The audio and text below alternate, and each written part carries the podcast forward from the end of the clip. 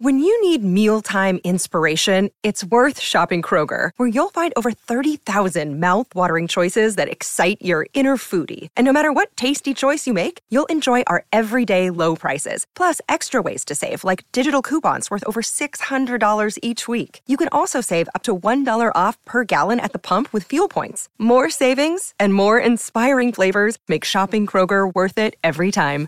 Kroger, fresh for everyone. Fuel restrictions apply. Why don't you guys go ahead and introduce yourself?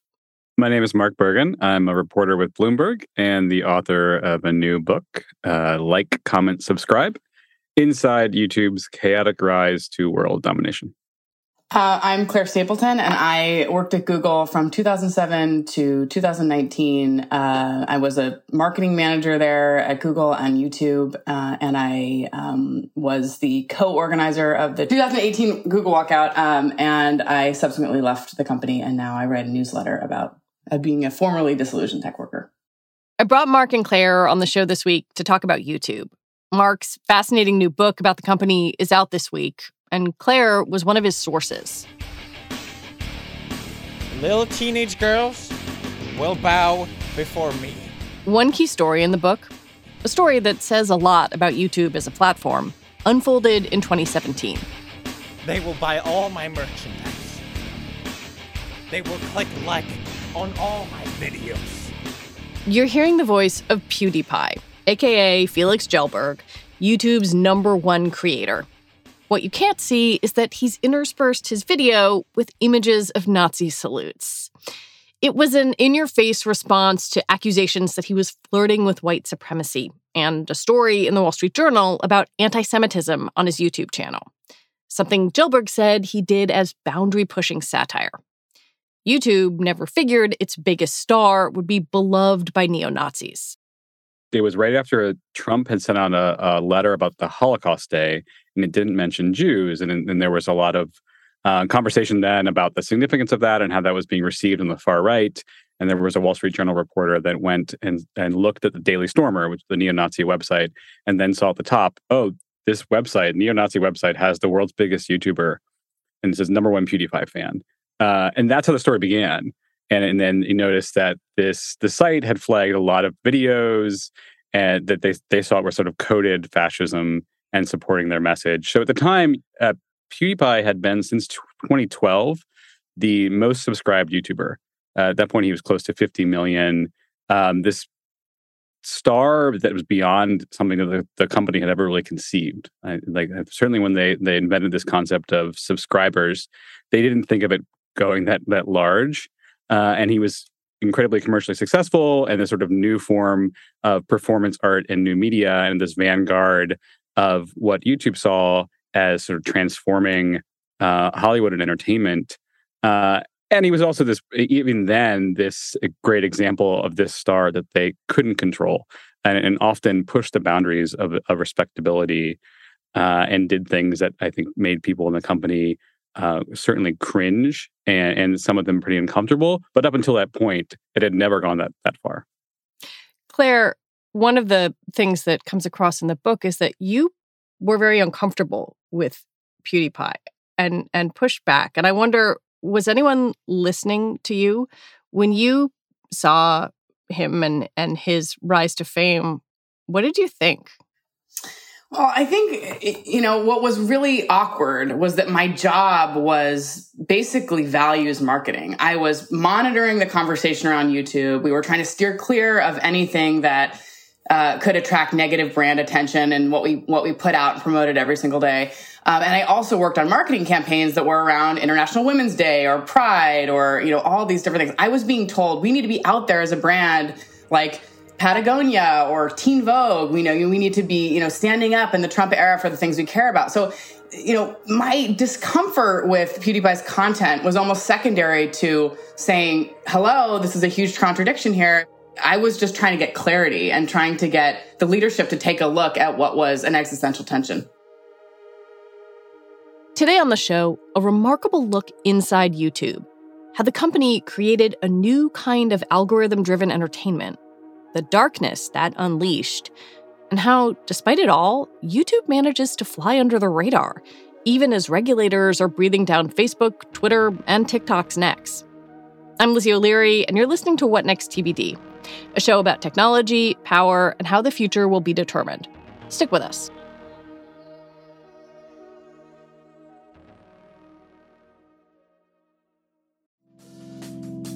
Reboot your credit card with Apple Card, the only credit card designed for iPhone. It gives you up to 3% daily cash back on every purchase. Plus, Apple Card has no fees, not even hidden ones. Apply for Apple Card now in the Wallet app on iPhone. Apple Card issued by Goldman Sachs Bank USA, Salt Lake City branch. Subject to credit approval. Variable APRs for Apple Card range from 19.24% to 29.49% based on creditworthiness. Rates as of February 1st, 2024. Terms and more at applecard.com. There's so much video on YouTube now that it's almost hard to remember that the company only started in 2005. Google bought it in 2006. The sheer amount of content on YouTube virtually guarantees that no one person's experience is the same. You might use it for tutorials about how to fix a sink or do your makeup. Your neighbor might be watching PewDiePie. Your spouse could be sharing old clips of Saturday Night Live sketches. The company says 500 hours of video are uploaded every minute. I mean, there are, I think the stat, um, it's something like on the order of 5,000 uh, creators in the US with a million plus subscribers. Hmm. Um, so not only it, you know that is there's a huge demand uh, since 2016. There's been a billion hours watched every every day, and and now there's also this a, um, a gigantic economy that they created of people whose uh, livelihoods and, and professional lives are are on YouTube as well. How does the split break down between video from creators or kind of more organic video versus things like clips from major TV networks? Susan Wojcicki has said that it was about half with what YouTube the calls. CEO. Um, yes, sorry, the CEO of YouTube, uh, and they call them endemic creators, which I think is a hilarious term. So there's record labels, there's traditional media, there's Jimmy Kimmel, you know, John Oliver. Like they are uh, as certainly um, in the past few years have been a, a bigger part of YouTube's business because they've had to adjust the dials for the endemic creators to avoid kind of brand advertising catastrophes. Um, it's unclear. Like, you know, YouTube came out last year and said, we've given $30 billion to creators. And you can impress them like, oh, how much of that actually goes to, you know, independent YouTubers, what we think of as, as a creator, versus how much of that went to Taylor Swift's record label? And they don't have a clear answer for that. One of the things that sets YouTube apart from other places on the internet um, is how they pay creators. And I wonder, Mark, if you could walk me through that and explain why that is important. Yeah, so they were really early. It was 2007 when they started uh, what's called the partner program, which was just sharing revenue with, at that point, it was about 30 uh, popular creators, um, some of which are still around. Uh, Phil DeFranco is a, a, YouTuber that has an audience, probably like he does a daily news show, probably on par with like CNN. Sup, you beautiful bastards. Hope you're having a fantastic Wednesday. Welcome back to the Philip DeFranco show, and let's just jump into this so these incredibly influential who are like in, in youth culture and YouTube culture. Um, that at the onset, it was they kept it relatively limited, and then around 2011, 2012, they opened up the floodgates, and it was a very naive, uh, very googly vision of the world. It's sort of you know Google has the same system for bloggers. They this product called AdSense, and so if you start up a blog, you can kind of pretty easily run banner ads and and and monetize. It's the same sort of logic and system for YouTube. Uh, this massive self-governing that had millions of creators uh, then making money and, and, with very few rules in place. It was basically don't break copyright rules, don't break graphic violence, don't put up porn. Everything else is fair game, both to to run on YouTube and then to run ads and share money with Google. What truly powers YouTube what has helped it hook viewers is its recommendation algorithm. That little section on the right side of your screen that suggests another video and then another and another. That initially was a pretty rudimentary recommendation system. It wasn't until really 2014, 2015 uh, when it became and, and, YouTube at the time, it's kind of remarkable, went out and, and talked about this as like this sort of uh, fantastic recommendation system that can and still to this day provide people uh, kind of exactly the kind of you know optimized to feed you a video that you're most likely going to click on and watch the full length of the clip. Claire, did anyone at YouTube realize the other side of that coin? Even in prepping this show, my producers um, algorithmic suggestions after pulling a number of PewDiePie clips or other clips started pushing him into, frankly, misogynist content or things that got darker and darker. I don't I don't think people talk about it enough because the algorithm is YouTube. The system is so totalizing there that all these other measures to mitigate harm are at the margins essentially hmm. because the as Mark described how the system is set up around ads, that means it's around clicks and eyeballs. Um, the main metrics that YouTube, uh, you know, holds itself to every year are, are pretty much all about growth and all about, you know, bringing billions and billions of eyeballs and views into the site.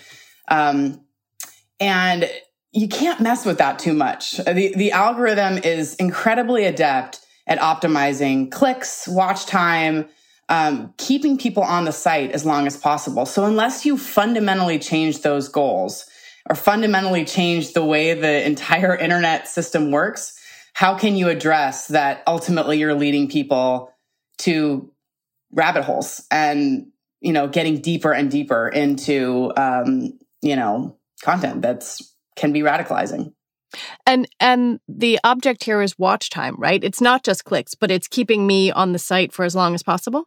Yeah. I mean, I think that, you know, it, it, it, you know, logically makes sense that, you know, the, the more people form community or connect with creators, the deeper they get into, I mean, I think this is why someone like Jordan Peterson is so popular because he offers, it's almost like a, a self-help parasocial dad connection. And um, you know, there's there's so many different you know kinds of content that bridge off of that. The further you get into that worldview, uh, the more time you're likely to spend in a place like YouTube. The the more connections you're you're going to feel with other people on the site. It's too good for the bottom line to resist, really. YouTube now has a section called YouTube Kids, which was launched in 2015. It gives parents a series of controls to limit what their kids can see. But the company wasn't always so deliberate when it came to what children could find. In fact, it resisted it for years. I'm thinking about kids. I'm thinking about YouTube being the preferred social media network, at least in 2018, for, for kids ages 13 to 17. TikTok has now taken that mantle, but Mark, there was a lot of deliberation within the company about kids. And maybe a better way to say it is looking the other way because kids under 13 weren't supposed to be on YouTube.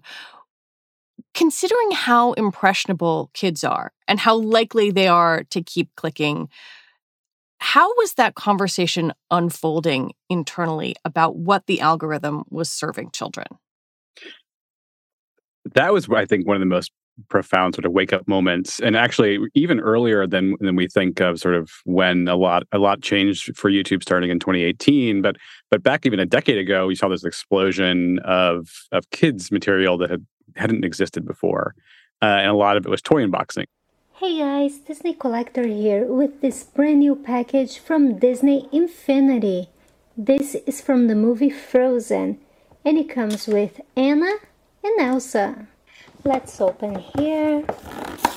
It was just massive. Like at one point, it was the most popular channel in, in uh, all of YouTube was this anonymous uh, called Disney Collector BR uh, that just did toy unboxing. And at that time, you know, they were I think we, it's important to remember that people working at the company in leadership positions were just having young kids.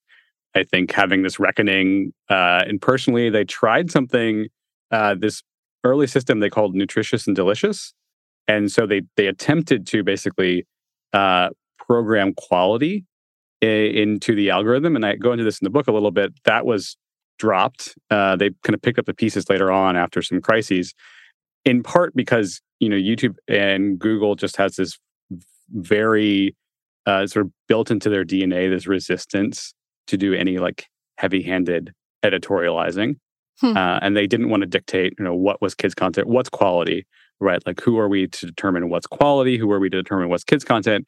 And then the major issue there was, as you mentioned, there's COPPA, which is the the law that you can't serve you know, targeted advertising to children under under 13. Under 13. Right. So YouTube was found guilty of violating that. And arguably, I think the most uh, effective US regulation of a big tech company was when the FTC fined YouTube in 2019. And kids' content has has changed pretty dramatically on the platform since. Claire, what level of awareness was there within the platform about young children using it and and how few clicks away something that maybe looks like a kid's video but gets really dark really fast. It's... yeah i think that there was there was a recognition of that and that's why they put so much into the youtube kids app um, which was an, an environment that they could you know cordon off and you know have have more moderation around the videos. I think it is an area where they have had to take seriously because of of, of both press attention and then actual regulation. Um, but again, it's an absolutely huge segment of YouTube usage. Um, it's a wild creative jungle of stuff. I mean, it's the the kid vloggers, the family vlogging. Um, you know, it, it, we're we're having a window into how people or what people want to see and and how how people are consuming content in this next generation, and it's terrifying, frankly. When we come back, advertisers are not fans of having their products next to questionable content, and guess what? YouTube is full of.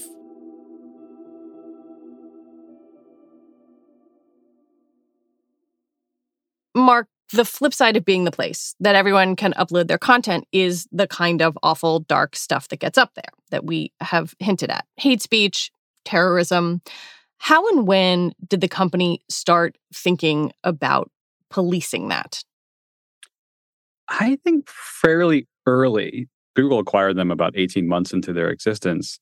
But they'd hired uh, a, a, a, team that had worked and experienced um, in you know either which kind of web culture uh, and and a lot of the like early internet and the, the, EFF and these groups that were the Electronic Frontier Foundation. Yeah, thank you. Like very much saw the internet as this frontier against government censorship and against big companies. Um, and so they put in place where a system that a content moderation didn't really exist. They were sort of inventing it on the fly. Um, and so the, the rules were were very lax. Uh, but they did have things in place about uh, hate speech, about uh, harassment. Um, you know, this was. I, I, think these are obviously very subjective terms. YouTube now would like to prefer them to be uh, not their written in the code. Uh, but at the time, I think people at YouTube thought, of course, these are subjective, and these are like this is our community, this is our website. Uh, we're going to enforce that in in ways that we we we want to, right? Like it, it, it's certainly miles away, flight years away from from where we are today. Of this idea of like a platform has to be fully neutral. But of course, once you start selling ads to multinational corporations, they get very nervous about what those ads are next to, whether that content is sexual or offensive or just really weird. Around 2012 is when they sort of opened up the, the floodgates. Anyone can make money at the same time. They, they switched their algorithm to watch time, and you saw this tremendous growth. Uh, the leadership there at YouTube was saying, we want to tackle television. You know, TV has four to five hours a day at this point youtube had like five to seven minutes of, of daily viewing of like, people's attention. of people's attention right. It was sort of you get in, in uh, bathroom breaks or something or like you know it wasn't uh, it wasn't what it what it was today. I've talked to a lot of people who were at the time like you know hindsight's 2020 like when they're measuring watch time right they didn't see how many times people are like violated the rules or come close to the rules YouTube has said that about 70% of of all views come from the recommendation engine. So but but back then it was sort of uh it was in binary, right? It was like the video is on YouTube, it is making money, it is most likely being recommended to viewers. I think the the breaking point was in early 2017 right after the PewDiePie incident got a lot of press attention in Europe, which is important to remember was where there was a lot more regulation uh, and and threat of regulation. Um, far, far less of a sort of free speech American for culture. Sure, yes. Like in Europe, this sort of uh, libertarian, like free for all, doesn't fly very well. So there was some reporting about the brand issue with these household brands that were were sponsoring very fringe and extremist videos. Uh, a lot of them came out of the Murdoch papers, and there are people at at Google who will tell you privately, like, you know, hey, look, it's Murdoch, Rupert Murdoch, who's been our enemy for years. Huh. Like they're out to get us. And, and and still, even to this day, it was this accusation that reporters were blowing up this story, uh, which was fundamentally just going to advertisers and saying, like, here's what you're spending money on. Did you know that? Do you feel comfortable doing that? And here is where, you know, YouTube is telling you this is just as good as television and then you talk to advertisers and and and they eh, they didn't know how the system worked right it was this very opaque still to this day like the digital advertising world is like incredibly confusing and not transparent and there was like a defining moment uh, where it became like this this youtube system just not sustainable claire you are best known as one of the organizers of the google walkout but there is this really interesting note in the book that says you might not have gone so far in in vocally protesting Google if you hadn't been at YouTube. That that was really key. And I, I wonder what exactly you mean. What was it about being adjacent to all of this YouTube drama that pushed you in that direction rather than had you been sort of still a part of main Google? You know, I, I really think that YouTube is the tip of the spear with a lot of these issues in tech of companies wanting to be something and the reality is the Frankenstein that that Mark describes. Um, and I my my role in articulating and promoting the company's values was in such contrast to what what I saw on the site every day, the way I saw leadership deal with issues related to the health of society and and, and responsibility and brand safety.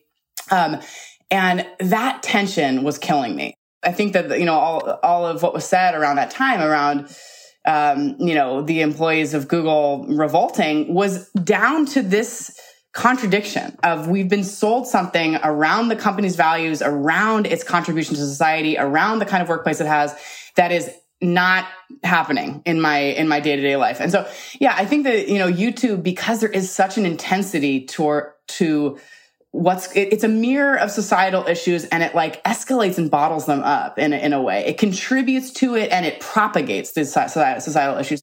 But the YouTube aspect of, of it is a very, very important part of why um, I and many others were so mad. Half of the organizers were were at YouTube. It wasn't it wasn't just me, but the disillusionment and the sort of sense of cultural rot at YouTube is is definitely real. Mark, one of the things I find fascinating both in the book and in conversations you've been having around it is that you call YouTube a social media company. Really?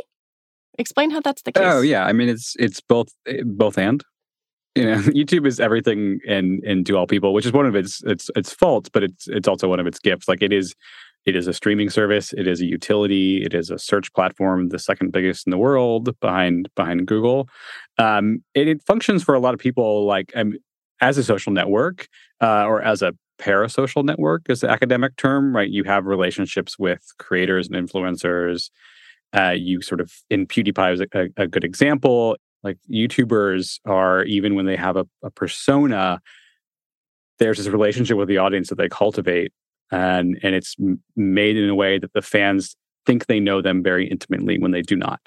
Why do you think YouTube doesn't attract the same level of political scrutiny that the rest of, of big tech does? I'll give you quick three reasons. One is uh, structural. Like uh, most people uh, you know, in, in journalists and politicians in particular, um, anyone over 40 might use YouTube. Oh, I learned to, to fix my sink. I learned, I want, like, I do yoga routines with it, right? I, I bake bread or I watch old archival clips. Uh, I do not see my uncle posting weird QAnon memes typically on, hmm. on in, in, the same way that you the might. way the way you'd encounter that on Facebook. Yeah, so I think that that's one. Um, two is uh, there's it's covered differently, right? It's like covered by the Google reporter, which is important. And so it's often treated not as social media in part because it's buried under Google and Alphabet. We have less view inside its financials. That's a reason why there's incentives in my industry, at least, to cover it less.